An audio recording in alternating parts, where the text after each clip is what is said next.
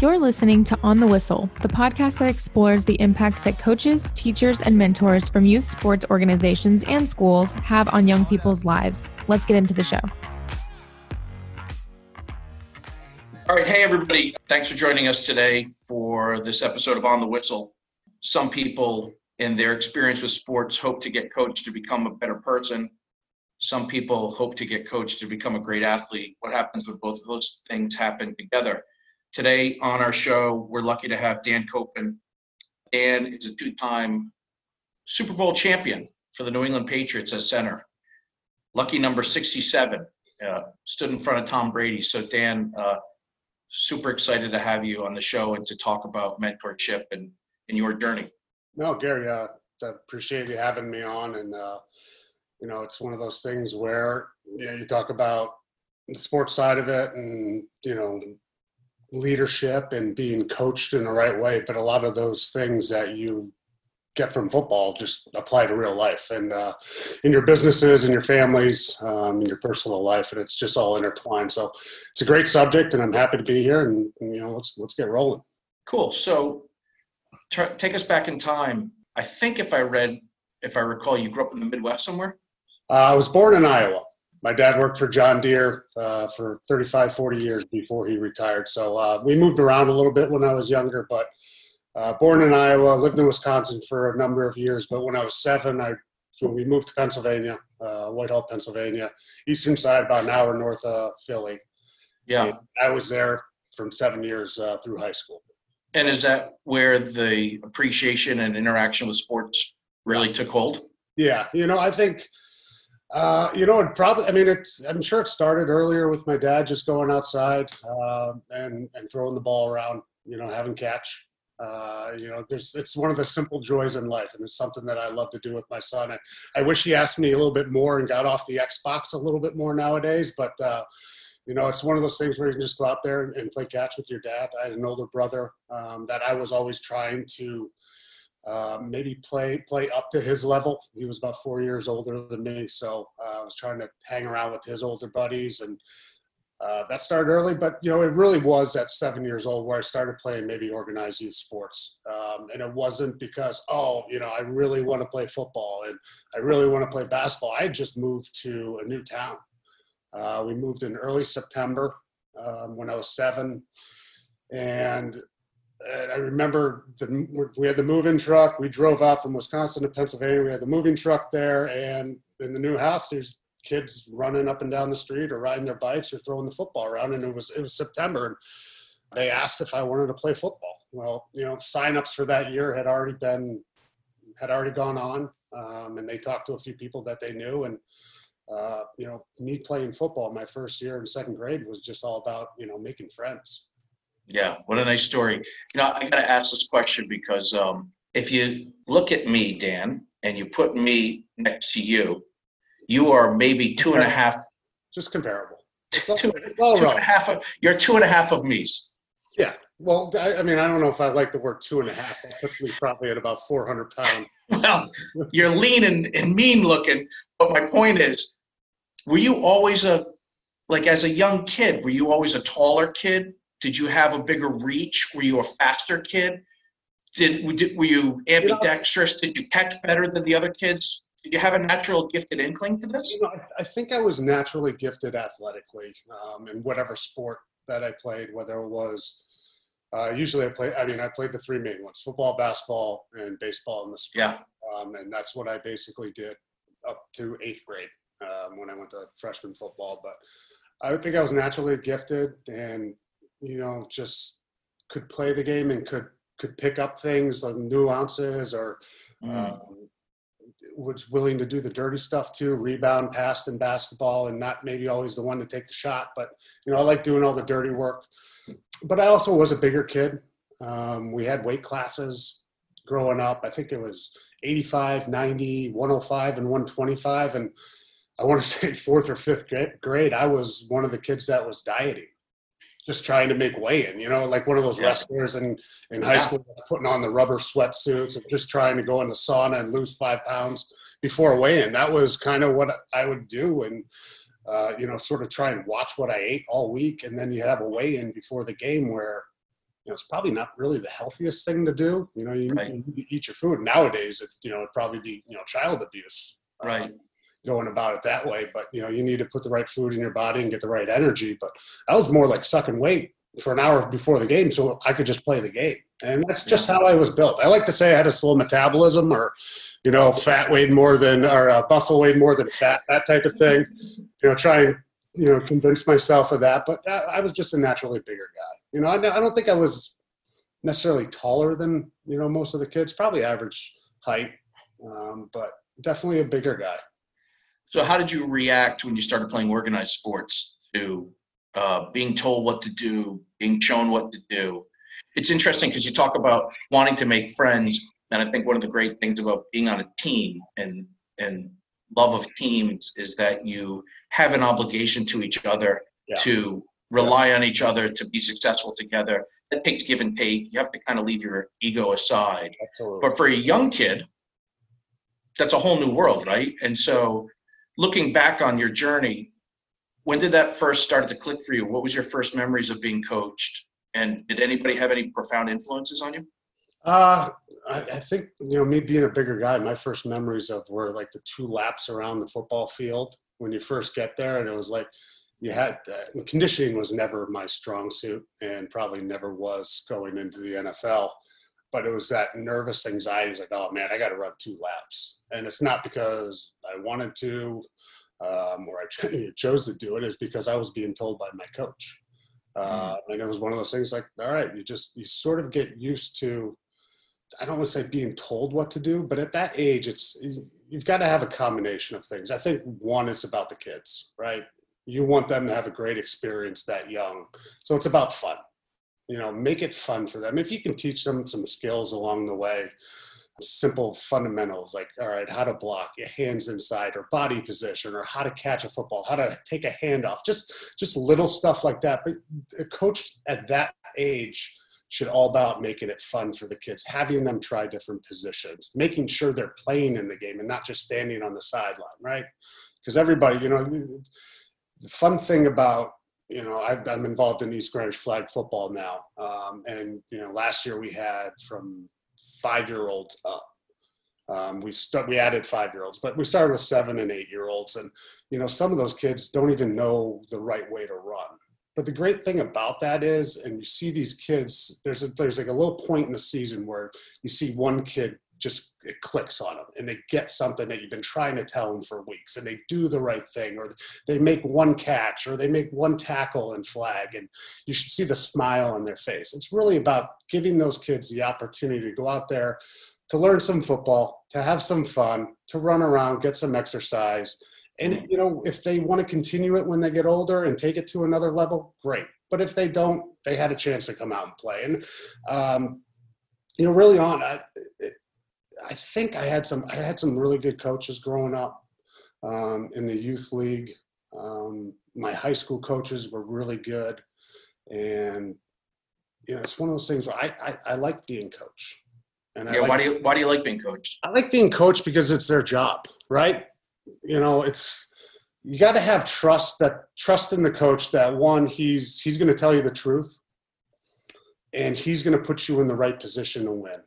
You know, it, it again we can bounce from youth and high school. You know, youth is completely fun. It's not about winning, but there's going to be a certain point where that kid comes of age, and it's going to be a little bit more competitive, right? And you want to win. You have to have trust in that coach that he's got a passion for the game he knows about the game he knows how to teach the game and he's going to try and put you and give you the best tools possible to win football games and you don't win football games on your own that's i mean football is one of those it's the ultimate team game um, you're not going to have a starting pitcher that's going to throw a no hitter. Nobody else is going to, you know, touch the baseball. You know, on a defensive side of it, you don't have that Michael Jordan or Kobe Bryant or LeBron, LeBron James that's going to take over a game. You know, you can't you can't pass the ball without the line. You can't run without the line. That quarterback can't make touchdown throws if the receiver doesn't catch it. Everything works together in football, and it's just you know it's just the ultimate team game. And if one thing's off, anything's off, you know that play is not going to be successful. That that game is not going to be successful. You talked about having that anxiety before you take those laps, Yeah, yeah, yeah. and I met you a few days ago and you were telling me about some other anxieties you had.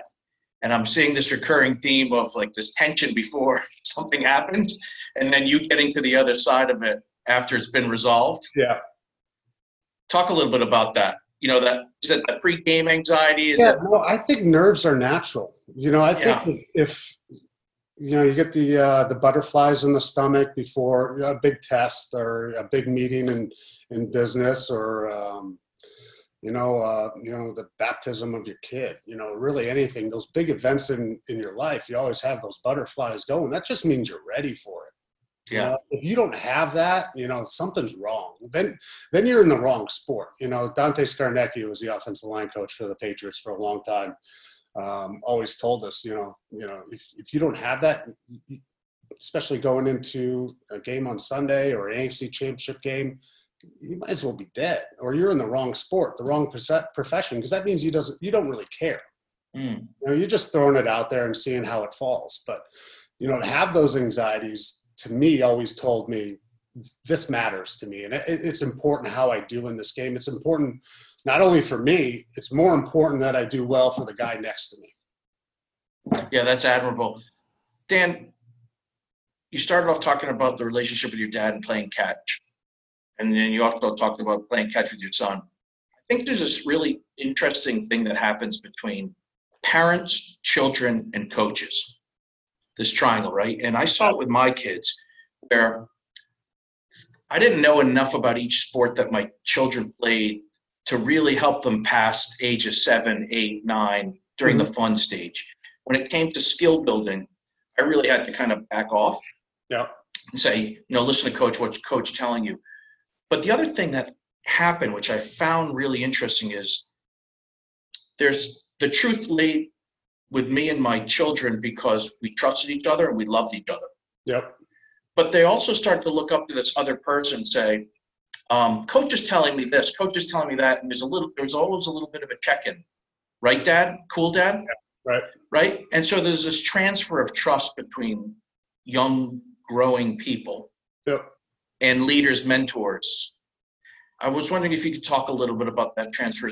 What happened with you and your dad growing up? Because a father and son relationship and the father and mother relationship is super important too. I'm sure she was there to address your wounds and make your oranges and keep you hydrated and make sure you're getting sleep, right?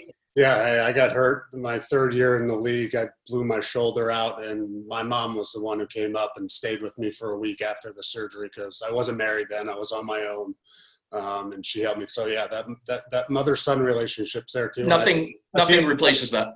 No, and I see it with my kid too, and uh, and and my wife, and you know, you kind of want to nurture. It's kind of it's it's funny because I, I, I do you have girls too? I have a daughter. I have a daughter who's going to be a freshman in college, and then I have two boys in college. So tell me, tell me if my theory is right. So mine, I think I'm harder on the boy, and she's easier on the boy, and I'm easier on the girls, and she's harder on the girls. There's, there's no doubt. As 100% what I do, I treat my boys like you know squirrels or raccoons growing up. I put them in a cage. I'd pull their ear. I'd grab them by the tail, and I'd say, "How could you leave your dirty underwear on the floor? Right. It's so disrespectful for your mother. You think she wants that? Yeah. What's Yeah. wrong with you?" However, my daughter, I'm terrified of. Yeah. If she said, "Daddy, no," I'd run away because I didn't want her to cry because I loved her so much that I I didn't grow up with a sister or anything, so I didn't know how to manage that whole thing. Yeah. But I was I'm completely terrified by my daughter. I remember once my wife said, "Oh, by the way, pick up Honor. Her name's Honor. Pick her up from field hockey practice, and by the way, she's not going to her friend's house after practice. You just take her right home." Yeah. And I said, "Well, does she know she's not going to her friend's house?" She's like, "No, you got to tell her." Uh, no, that's not. And I- that. And I was like, "Elizabeth, I, I don't know if I can do that." yeah, She's like, "Well, she's 11. I mean you can't do that? I don't I can't handle that." I don't want to. I yeah, I, I had the same experience when my daughter was young, and my son's the oldest, so we had the whole thing. And you you try and be a little bit tougher on the son because you want him to grow up um, to be the man and respectful man that you know you envision. Um, so and then, then we had the girl, and uh, she was probably three or four at the time or something, and she did something wrong, and my wife was on speaker on the phone with her in the car and on speaker. And she said, "Do you know what your daughter did?" And all that stuff. It's like, "Can you talk?" And she did something just stupid, but then it's just like, hey princess we don't act like that. And my wife is like really? You just called her a princess in that? And you know it's just like you, Yeah. you just can't yell at her right now. It's not that's not my job that's your job. Yeah. but, but to get to your question on the trust thing i think it's i think it's i think it's important that you know you you're you let your son or you let people let their sons um, have trust in another individual um, especially like a coach. And you know that that coach has to check some boxes you know i guess nowadays you know you've got to you have to be able to trust him too. Um, um, you've got to be able to and if you have an like a relationship with your son and he's telling you what he's telling him the whole way along and you agree yeah that's then then you're all for it. But you know these guys are most of these coaches, and I had a basketball coach, Coach Nowak in, in high school, and Coach Coca was my head football coach in high school. Coach Drula was my line coach. Uh, coach Luckenbill was a defensive coach, but you know he was my neighbor all growing up. So um, there was a close bond with all of those coaches, and they never steered me in the, the wrong direction. They always tried to give me solid advice um, along the way um, that I took to heart. Um, you know, I like to think that all these coaches are in it for the right reason because they're they're passionate about whatever sport that they coach. They're passionate about teaching young ki- young kids how to play that how to play that game. And you know like, like I said earlier all those lessons that you learn in sports and on team help you in life later on you know work ethic discipline accountability time management. You know those are all skills that they're going to use for the rest of their life. So if they can find a mentor or a coach that they they can latch onto at a young age or in high school that's that's just a good thing that's an that's, that's just an added benefit for them and and for that family and the Yeah. Yeah, I completely agree with you. So, a- as you transitioned through your high school experience, you ended up at Boston College. hmm A lot of fun up in Boston College. Did you live near the mods? we were near near a few uh You didn't live in a mod? no a number of years earlier before i got there some uh, football players uh made sure that wasn't going to be happening ever again where um, you had to you had to actually climb a rope to the second floor there were no more stairs in that mod that they were living in so football players were not allowed in mods Got it. Uh, in the early 90s, uh, my good friends were down in Boston College, and I was lucky enough to have some fun nights down there. it's So- a good time It's a good time down at the mods. Yeah. So, how did that transition go for you from high school to, to college? I assume a little bit more intense, oh yeah yeah just a little right? And by the way, it's a 40 hour a week job to be a football player, it's a 40 hour a week job to be a student. yeah i think that's where time management comes in right And if you don't succeed as a football player through college, you have better have been a good student. Right. No, yeah, and, and I mentioned Coach Coca before, and I started my varsity high school team as a sophomore. I probably started getting recruiting letters late that year and into ju- junior year. I didn't. I never played the sport thinking I was going to go on to the next level. You know, I was. I tried That's interesting. Why is that? because I tried to focus on the present and enjoy enjoy what was going on right then and trying to give everything that I had to that coach or, or the teammates at that point. And, you know, a lot of that stuff is out of your control. So why worry about what's coming up in three years or two years when it doesn't really matter? I'm not the one giving myself a scholarship. I can't tell that coach or recru- recruiter to give it to me. I, the only thing I can do right now is try and be the best student I can and be the best son I can and be the best football player I can or basketball player or baseball, whatever sport I was playing at that moment and just sort of let everything take care of itself. But Coach Coca was my uh, high school football coach and he really gave me good advice um, on picking a college. And it really was, hey, go take your visits, check it out, but where would you be happy if you weren't playing football? Mm. I really took the football side of it out almost.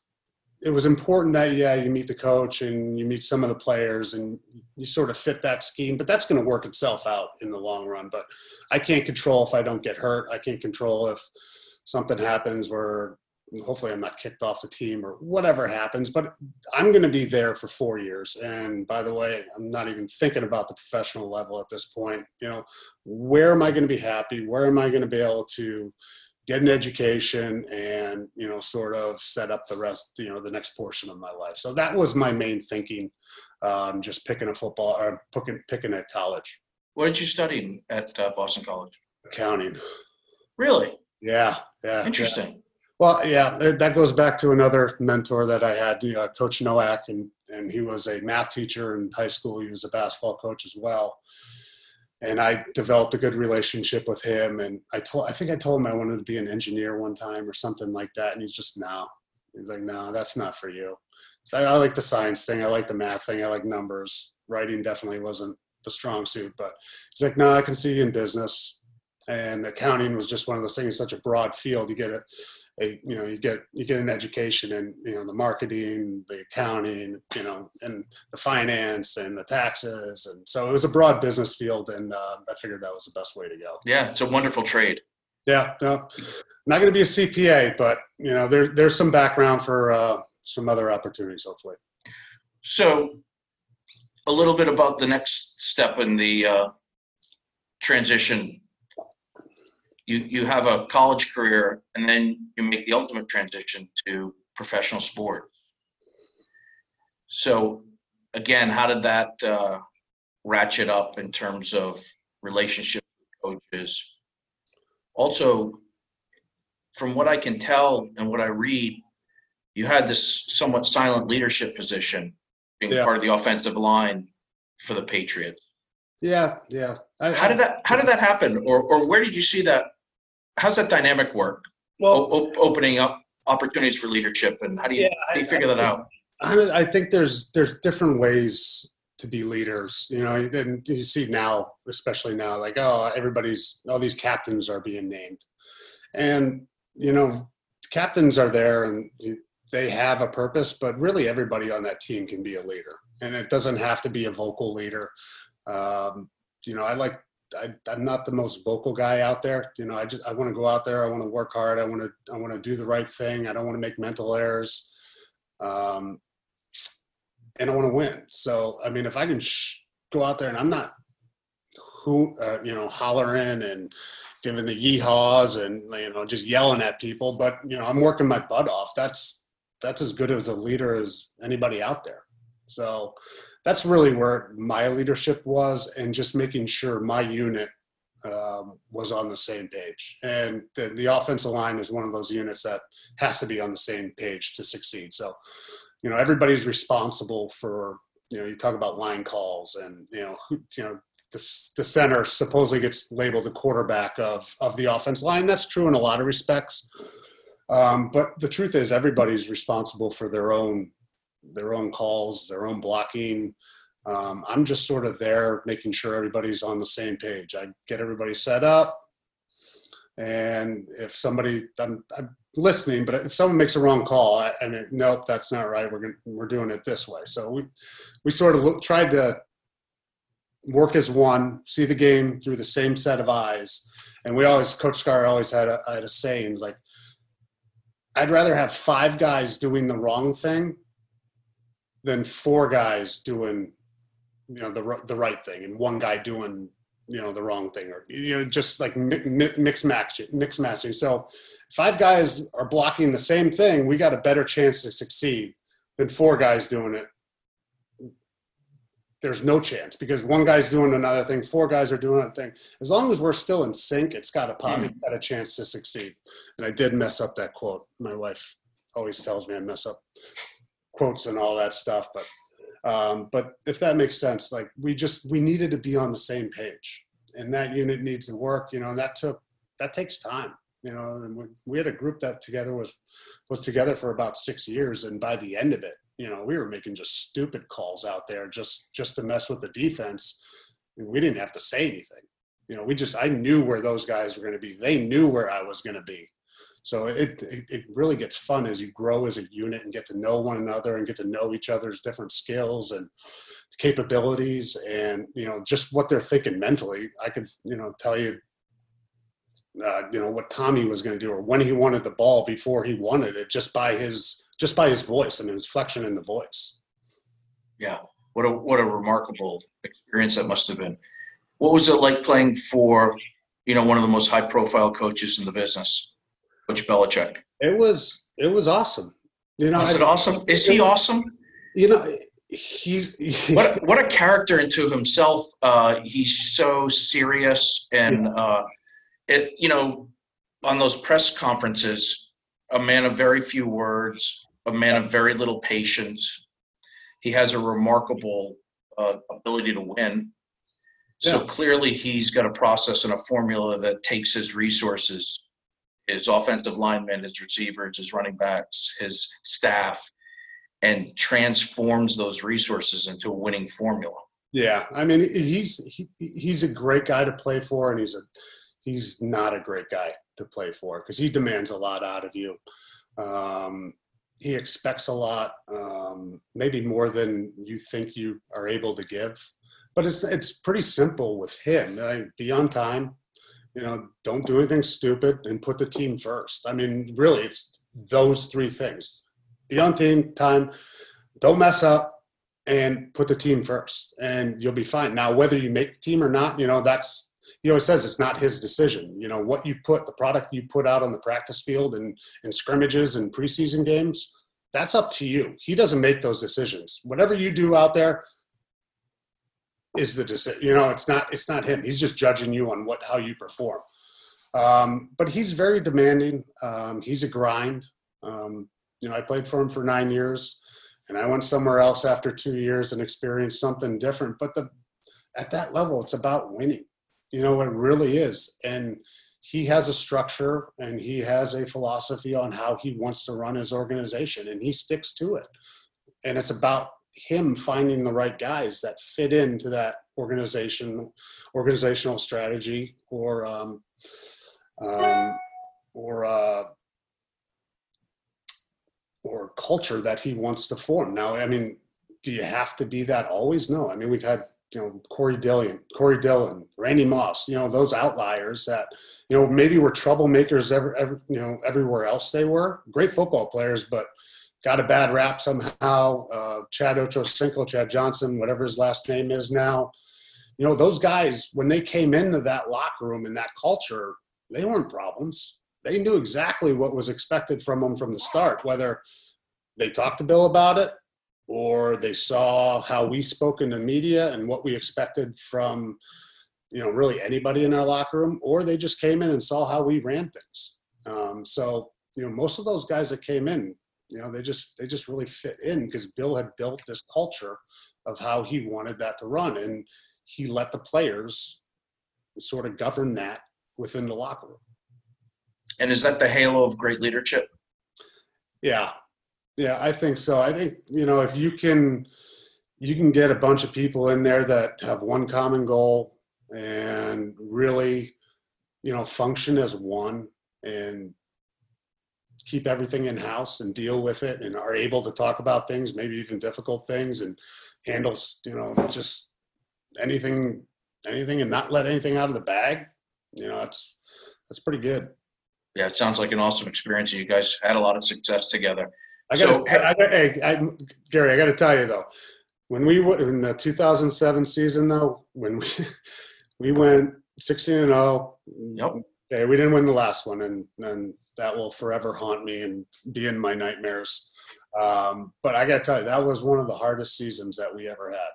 Why is that? He coached hard. He coached us hard this year. He knew he had a veteran group. He knew that group could take it. We would come in on Monday after blowing out Buffalo 50 to 7 or whatever a score was or Washington crushing them we I swear to God we lost the game. He would nitpick every little thing that we did.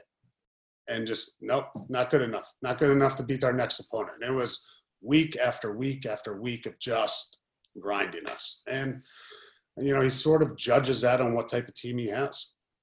He's flexible. And, and you feel that that was appropriate for the veterans he had? I think he could do it with that group. Yes. Yeah. Maybe it didn't. Maybe not another team. You know, he's going to look and coach every team differently.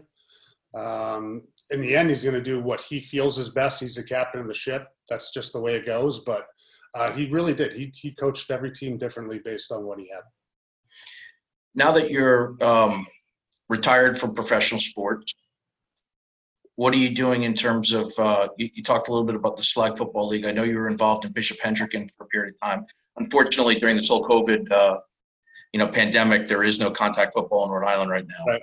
Yeah. It's kind of a kind of bummer for everybody, but I understand it. So, what are you doing uh, with your time as it relates to youth sports or mentorship? And uh, you know, I'm, I'm, I'm involved with my kids. Um, so really, whatever um, that they they choose to play, uh, you know, I'd like to be with them uh, every step of the way, or as long as they'd have me.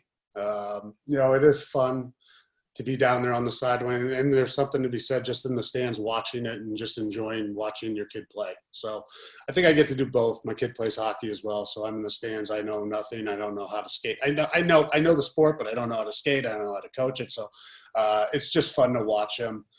You know, trying to not be a homeschool teacher uh, this year with the, with the whole COVID thing going on, and hopefully we can get back to normal with school and get these kids back to in-person learning and um, get them around their friends uh, and socialization. So important. So that's something that they, they, they've missed for a long time. Totally agree with you, and I miss it as an adult. I miss working with my peers. I miss I miss all the social interactions that we have yeah, as adults. You can't, even, you can't even have anybody in that office that you guys got now. It's hard. It's hard. We're, we're going to reopen in October, October first. We're gonna we're gonna try and fill it up with a safe distancing and protocols. But my my last question to you, Dan, I'm so grateful for the time you've invested with us today. Is thinking back on all the games you played and the practices that you went to. You experienced a lot of losses and a lot of wins. Mm-hmm which did you gain more from? The losses or the wins? Oh, um, yeah, I'd have to say the losses. You know, it's really, I think. You won a Super Bowl. You won two of them. Yeah, and there, I, honestly don't know. That's one of those things that really, it doesn't sink in for years. I don't think it's really fully has sunk in what that means. Um, but I was always one of those guys, and I think a lot of um, the really um, I think a lot of professional athletes and college athletes, or even high school players that really take it seriously, um, gain more from the losses. Because even if you win the game, the I was always the one. Oh, I did this right. I did this right. Yeah, this was a great play. I always remembered the two plays that I messed up. You know, it was like, ah, you know, I should have had that block, or I went the wrong way on this this play, or I went to the wrong guy. It was never it was never about the stuff I did well. Yeah, I was happy we won, but I always thought back, how can I make myself better? Um, and when you do that, you know, the losing really helps because um, you sort of figure out how not to lose. Um, you know, when we went to, uh, it was 05 season when we lost the AFC championship game uh, to the Colts. My first two years, we won back-to-back Super Bowls. So I, I was a young kid. I didn't know what the hell was going. Hey, this happens every year. We just win Super Bowls around here. Got to be the luckiest guy in the world to walk into the NFL and, and do that. So the fact to, to learn from those two Super Bowls, I think it'd be kind of naive. Uh, but we did. We lost the um, actually it was 06 because I got hurt in 05. We lost to Denver in the playoffs um, in the divisional round, I think. But the next year we lost to the Colts in the AFC Championship game. And we were up big at halftime and they came back and beat us. And, and that next year it was like, okay, we didn't do the right things. How do we get better? How do we get to where we want to go? We want to go to the Super Bowl. So we didn't finish that season off the right way. And there's a lot of, we made – uh, mental mistakes down the uh, down down at the uh, critical moments of the game. Um, basically, the last drive, uh, we made a uh, 12 men on the field uh, that cost us a first down to seal the game. Um, so that game taught us that you know we just can't stand on our laurels. You know, we we got to we got to go out, we got to finish, we got to earn, and that whole next year was about finishing the season we got to the next game, the Super Bowl. Um, we've already talked about what happened in 07, but you know that was a learning, learning, learning period for us, and you know just learn a lot more when, when, when it doesn't go right. Yeah, you know, just business right. is the same way. Right. You take these steps forward, and each step is a success of failure. Yeah.